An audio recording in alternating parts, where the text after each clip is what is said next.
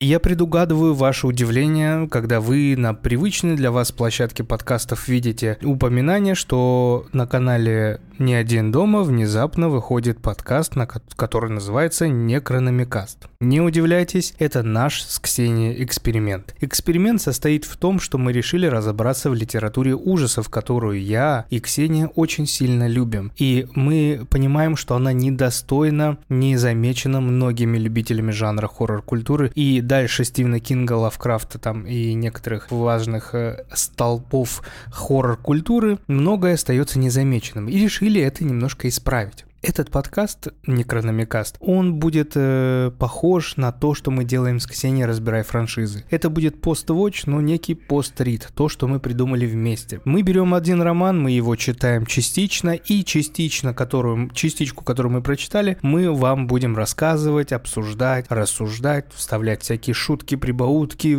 вставки веселые, аудиомемы, и все это, все это будет то, что вы любите. Этим самым мы немножко разбавим франшизы, которые мы изучаем, дадим вам отдохнуть в субботнее воскресное утро, когда вы собираетесь идти гулять, когда вы садитесь в автобус или идете в тренажерный зал, потому что у вас сегодня день ног, и в этот момент слушайте то, что вы и так любите. Я надеюсь, что вы очень сильно любите. Поэтому этот подкаст будет выходить раз в две недели, два раза в месяц где-то. Мы разберем один роман, перейдем к другому. Это не постоянная рубрика, это будет вот некий, некое разбавление того основного контента, который мы получаем. Поэтому приятного прослушивания, я надеюсь, вам это понравится. Мы заранее уже выложили это в Телеграм и получили то количество лайков, которое нам нужно было получить, чтобы понять, надо ли это вообще продолжать. Поэтому, если и вы, слушатель, который не подписан на Телеграм-канал подкаста «Не один дома», хочет также рассказать о своих впечатлениях, то переходи на наш канал в Телеграме и пиши комментарий, мы будем очень рады. Ну и вообще подписывайтесь на наш канал. Ну и все. Выпуск впереди. Приятного прослушивания.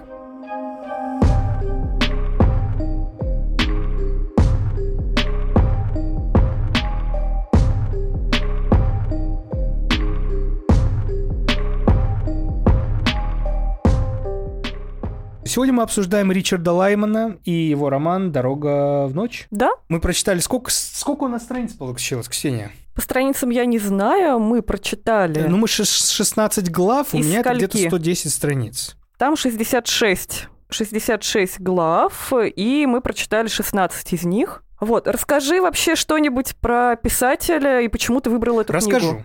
Расскажу. Да. Расскажу, расскажу и сразу извинюсь частично. Значит, э, Ричард Лаймон — это чикагский писатель в жанре ужасов. При этом он все равно писал и разное тоже. И любовные романы у него были, и детские сказки были, и детская литература, и фантастический ужас, чего только не было. Он в Америке, Северной Америке, как, э, ну, в США, грубо говоря, известен был, ну, между прочим, да, его роман «Подвал», если не ошибаюсь, был экранизирован плохо, но он был экранизирован, он некоторые Некоторые романы были тоже выкуплены, но до сих пор не экранизированы. Его книги до сих пор выходят, хотя он умер в две тысячи первом году. То есть, ну, я к тому, что у него очень было много, видимо, написано. У него шестьдесят романов где-то. И достаточно такой, э, наверное, американцы назовут его средним писателем. Если бы не тот факт, что он попал в Европу, в Великобританию в частности, где он стал очень известен. И до, до долгого времени он был больше популярен как раз-таки в Европе, нежели чем в Северной Америке. Вот. Почему я его выбрал? Потому что я помню, что мне очень понравился его «Подвал», а там прям, знаешь, он зачастую любит писать грязно, там прям грязные истории. Это даже отметил Стивен Кинг. Стивен Кинг очень, кстати, хорошо отзывался о Ричарде Лаймоне, но мы знаем, что Стивен Кинг, если надо, он и об Александре Петрове может хорошо сказать, потому что я не знаю, бля, я, сука, сколько книг в жизни не покупал, не смотрел, Стивен Кинг по-любому там подпишет. О, охуеть, какое мастерство. И в итоге читаешь, а это полная жал... Бомбёж. Полная жесть, короче. Но тут может быть, но тут может быть, это действительно э, могло оказаться правдой. Значит, почему «Дорога в ночь»? Я ее не читал. То есть, нет, я ее читал, я ее затрагивал, и это было прям вот совсем в молодости, тринадцать-четырнадцать лет. Я где-то прочитал, наверное, половину. Угу. И забросил. Но за эту половину мне очень запомнилась затравка этого романа. Когда я... За что хочу извиниться? За то, что я думал, что я ее читал. Мне казалось, что я знаю, что там происходит. Но вот сейчас на шестнадцатой главе я такой, а что, блядь, дальше происходит? То есть, я многое не помнил, и я бы хотел, чтобы у нас так и было. То есть, ты уже планируешь, что дальше мы будем пробовать, если вдруг ребята поддержат. Я бы хотел небольшое вот правило. Надо то, чтобы мы оба не читали. Ну...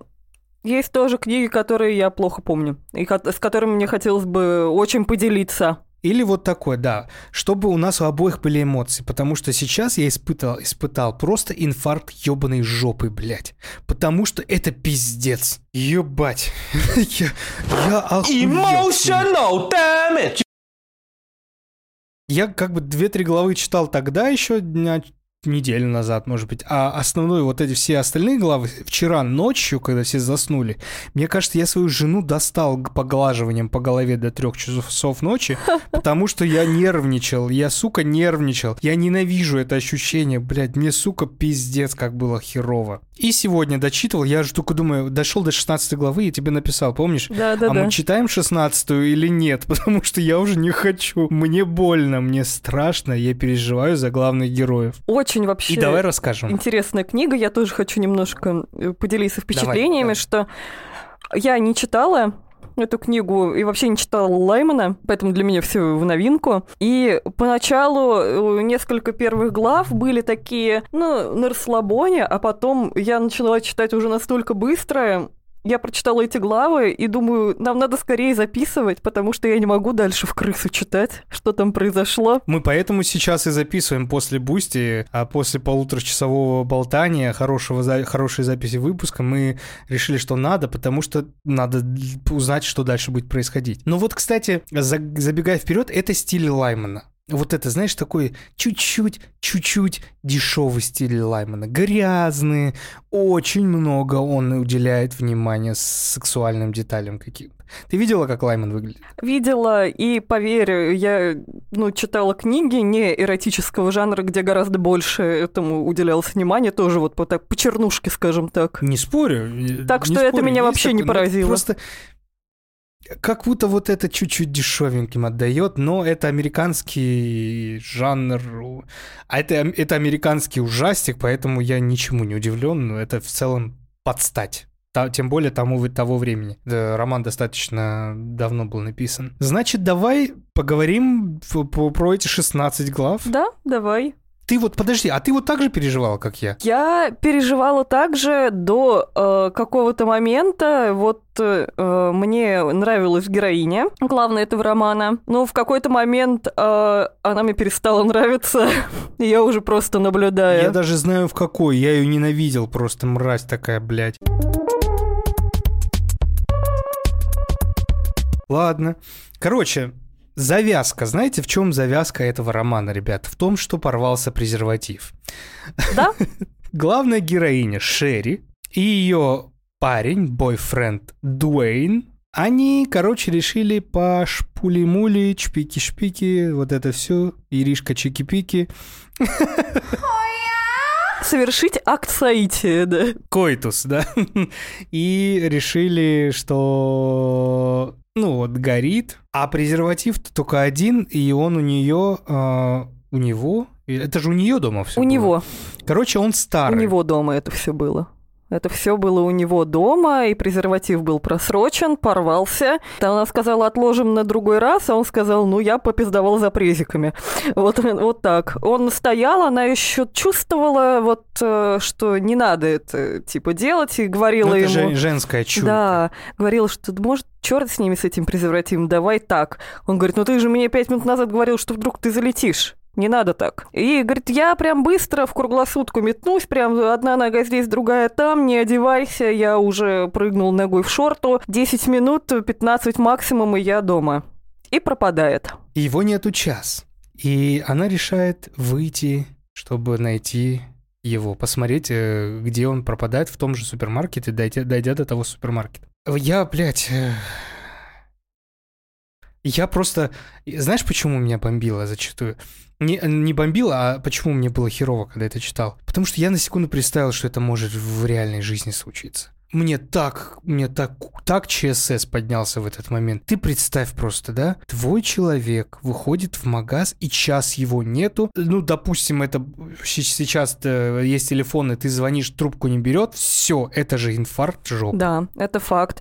И я обосрался просто, пока это читал. На месте Шерри я бы поступила точно так же. Я бы вышла и пошла искать. Потому, ну, раз нельзя позвонить. Она хочет позвонить в магазин еще, спросить, был ли там вообще такой чечек. Но телефоны не работают, потому что поднялся ветер и, скорее всего, оборвал провода, связи нет, вообще там вот ветер очень бушует, стихия. Она доходит в итоге до магазина, еще э, она там одета очень как-то нелепо для себя, она обычно одевается в джинсы и футболку, а тут она в блузке, в коротенькой юбке, которую ей подарил вот этот Дуэйн. Она учительница. Она вообще учительница, да, она ху- идет, ей это все ветер треплет, очень ей как-то неловко. Она доходит до супермаркета и видит фургон Дуэйна. Дуэйна там нет. Она заходит в магазин, спрашивает... Дуэйна там нет. Дуэйна там нет. Она спрашивает у кассира, было ли тут такое. Он говорит, был, но он ушел уже очень давно. И она, ну, опять же, не понимает, что делать и как вообще себя вести. Она хочет зайти в прачечную, которая да. находится в вашем же доме, но ее окликает молодой человек, который говорит ей «Эй, привет, училка!» И... между ними завязывается разговор, она понимает, что она заменяла несколько недель назад у этого мальчика учителя, и этот молодой человек, Тоби, полный такой нелепый юноша лет семнадцати, говорит, что приехал сюда стирать белье, потому что в этой прачечной однажды изнасиловали его мать, и теперь он ночами стирает белье сам, такой вот он молодец, и говорит, что у него есть немножко времени, чтобы они покатались по району и поискали ее Дуэйна, потому что он видел, как этот Дуэйн ушел с каким-то странным странным человеком. Да, он подумал, что он... Да, голубоватым. Шел по улице, и обнявшись, они, да. Они шастают, потом заходят в кафешку, кушают лепешки. В кафешке Шерри замечает какого-то очень странного мужика, который на нее пялится вовсю. Тоби рассказывает всякую... Его Тоби, да, мы сказали, что его Тоби зовут. Он рассказывает всякую хуйню про то, что я сейчас был в туалете, там девушка кому-то сделала минет или что-то. Она типа ему того. Предлагала, типа, сделать минет, что она голая в мужском туалете, да, да, да, да, сидела, да. Тронула его за ягодицы. Короче, вот эта вся вот эта херня происходит... Дальше они опять гуляют по району на его машине. Она все это время очень переживает, при этом она мучается, она думает, что а вдруг все-таки Тоби перепутал и что что-то случилось, а вдруг она зря вот накрутилась, а вдруг он все-таки гей, а вдруг он уже дома, а она теперь уже пропала. Вот да. Это все происходит не так быстро, как мы рассказываем, и у нее целая целая куча душевных терзаний происходит. После чего? Пока мы это рассказываем, вы просто на секунду представьте, что это могло быть в реальности, ребят. Я не знаю, у меня даже сейчас мне плохо от того, что мы просто об этом говорим, потому что я могу представить, что близ, пиздец просто. А ушел, исчез, и все. Паника, срыв, я не знаю. Ой, не, не хочу, чтобы у кого-то такое было никогда. Она говорит, верни, давай вернемся к фургону, к супермаркету. Ну, типа, посмотрим, может, что изменилось. И он рас- рассказывает теперь другую херню. Он сначала завозит ее в какой-то закуточек на улице и глушит мотор машины. И рассказывает, что я соврал. На самом деле твой Дуэйн в фургоне вышел из магазина вместе с какой-то девушкой, которую он назвал Грейс, и зашел в фургон, чтобы с ней трахаться. И что он не хотел говорить об этом Шерри, потому что боялся, во-первых, что ей будет больно, не хотел, чтобы она видела вот эту сцену. Говорит, что понимает, что он наврал, и, ну, это очень дурно и гнусно, но она ему саму, самому очень понравилась, запала в душу, и что такой девушке, как она, ну, не должно быть вот так больно. Она вроде, конечно, с одной стороны злится, но потом понимает, что он подросток и, ну, такой влюбленный. Он говорит, я вот подумал, что я покатаю вас по району, они там закончат чпехаться, и после этого еще предложил вам в кафешку зайти, ну, когда я еще типа с клевой училкой поем в кафе. Ее, видимо, это даже немножечко трогает, после чего он ей говорит, что поедемте назад, вы точно уверены, точно уверены, точно уверены. Она говорит, да, я, если что, доберусь потом домой. Он говорит, а как вы доберетесь, у вас же машина сломана. Она такая, я ему вроде не говорила. И он ей сам озвучивает, говорит, вы, наверное, сейчас сидите и ломаете голову. Почему же я э, сказала вам про то, что у вас сломана машина? Она говорит, ну я, наверное, это обмолвился. Она такая, нет, я просто за вами следил везде. Вы мне очень нравитесь. После чего предлагает поехать к нему домой, поспать в гостевой комнате. Она отказывается, ну и тут у него башенку-то срывает. Да, он ее ударяет, прислоняет э, лицом к ширинке.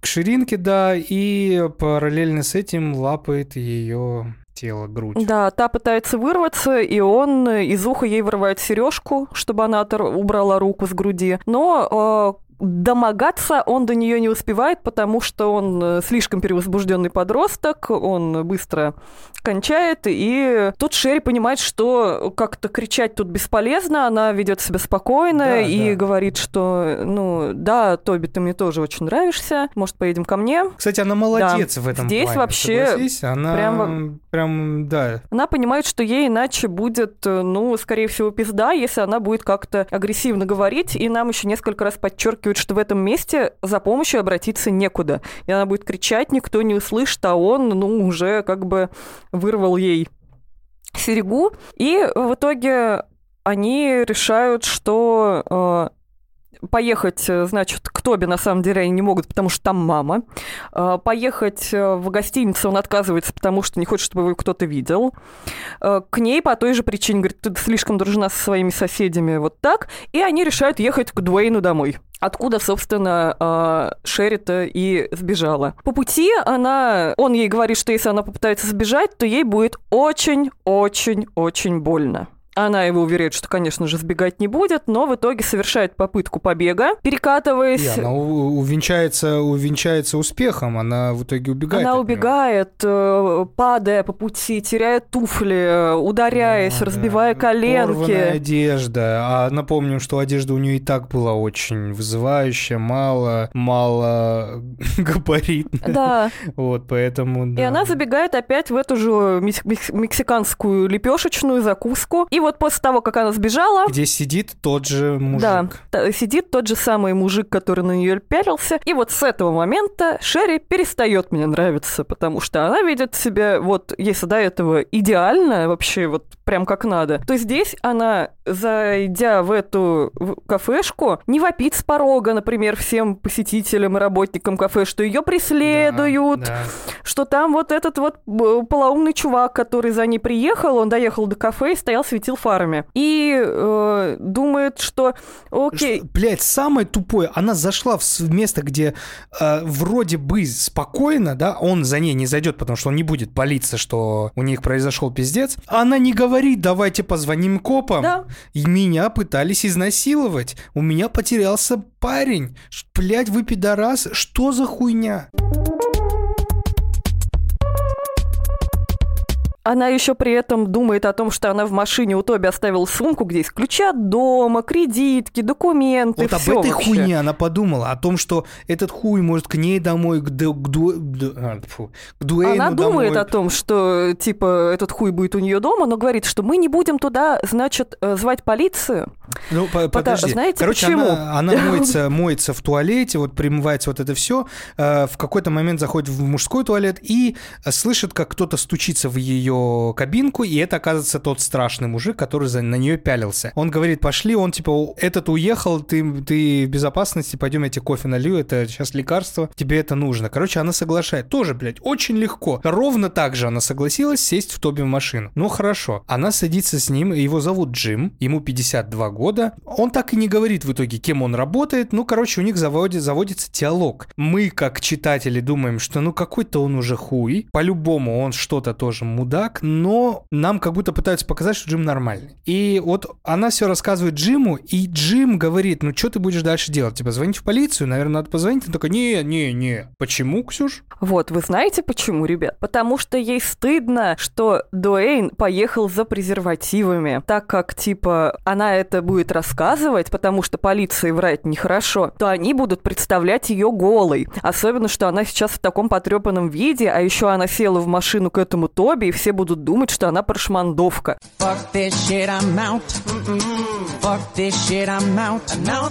Напоминаю, что это не шестидесятые годы, блять. Это восьмидесятые или девяностые, даже, может быть, начало двухтысячных. Какая ебанутая, я не знаю. Ну, она же реально это нормальная вот была. Это вот все...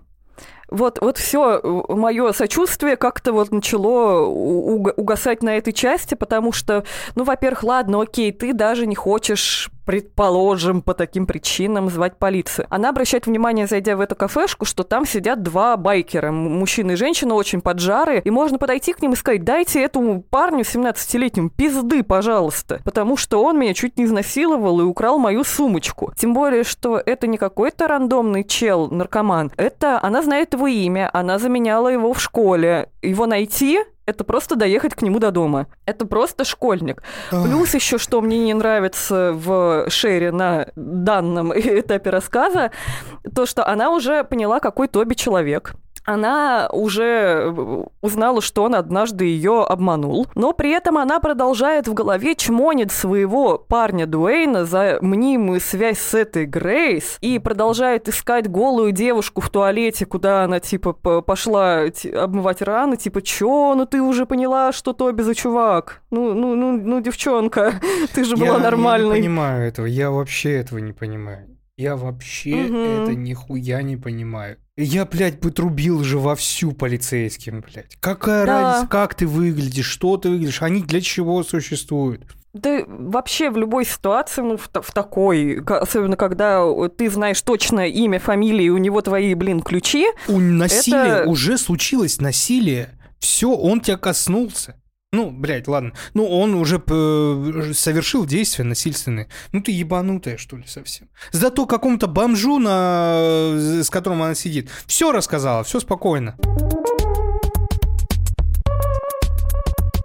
Да, ну, вроде как этот э, чувак, она держит эту мысль все-таки, стоит отдать должное, на заднем плане головы, что типа, ну, Шерри, жизнь тебя ничему не учит, опять да, сядешь типа, к этому мужику в да, машину. Да, да, да, да, да. Ну, он, смотри, что сделал. Он, э, он сказал ей, что вот тебе ключи от моей машины.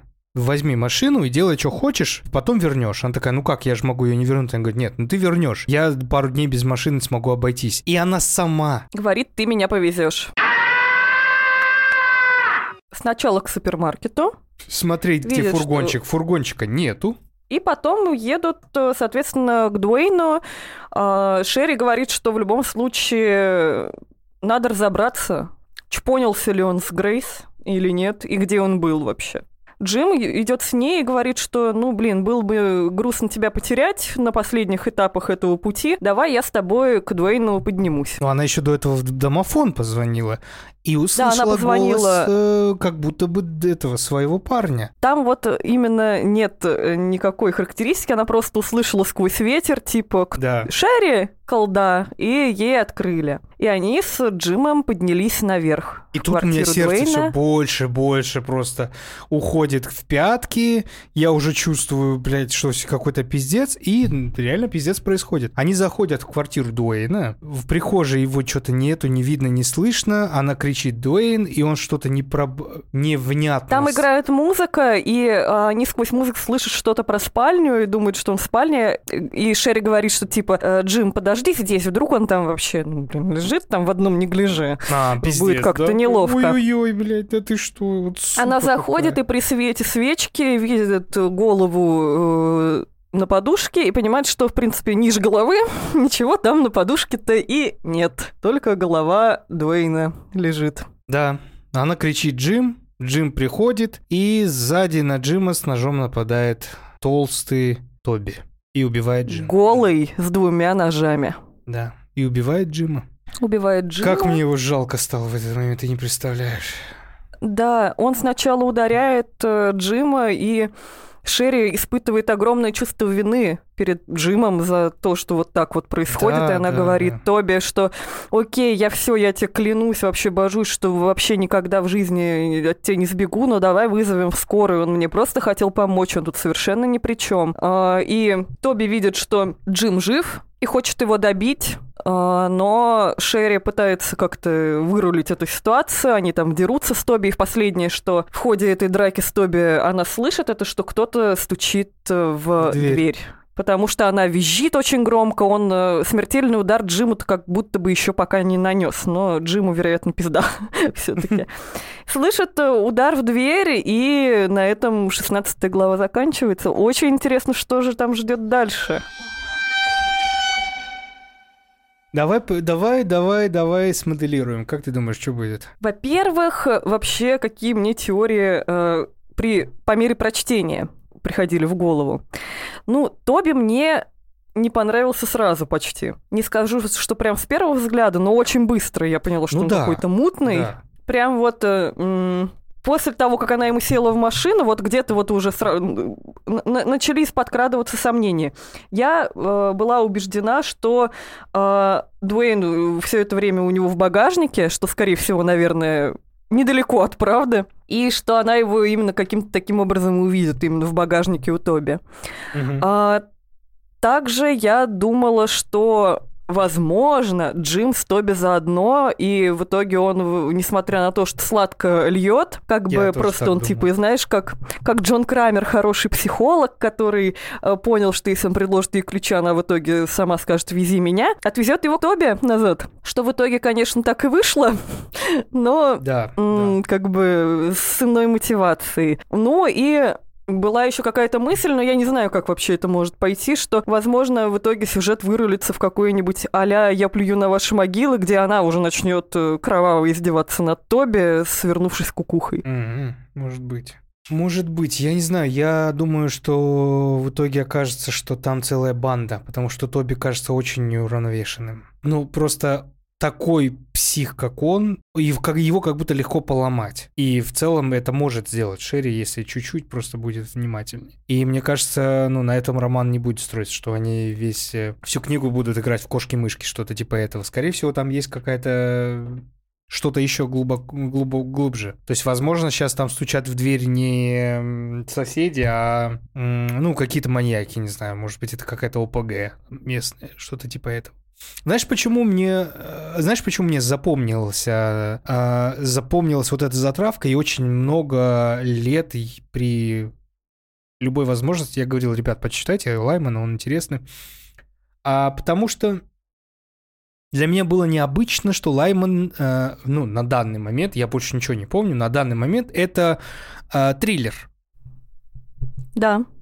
Потому что все, что я читал у Лаймона, это где-то пять книг, это все был прям вот хоррор.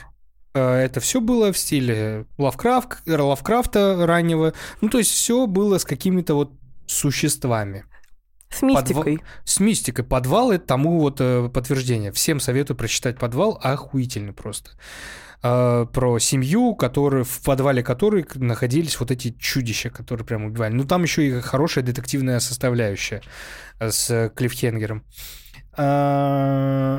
И тут, а тут, оказывается, нет. Как будто тут нету мистики. И вот э, меня это удивило, что Лаймон написал что-то без мистики. Я не знаю, что будет дальше, но очень интересно. Да, и, внимание знаю, прям ну, очень захватывает. Как будто уже, уже нету вот этого, нервотрепки уже не будет. Ну все, уже Дуэйн умер. Не, слава мне богу, кажется, мы уже будет. Знаем. Джим почти тоже. Не знаю, мне кажется, уже все как бы. Самое острое мы прошли, мой бомбёж больше не будет существовать. Забавно, что вот столько уже было всякой остроты. Мне кажется, что дальше уровень безуминки какая-то, наоборот, пойдет по нарастающей. Не знаю только, каким путем. Но это еще меньше третьей книги. Да, что же а будет сто... дальше? А столько всего уже, понимаешь? Вот, вот это тоже да. интересно.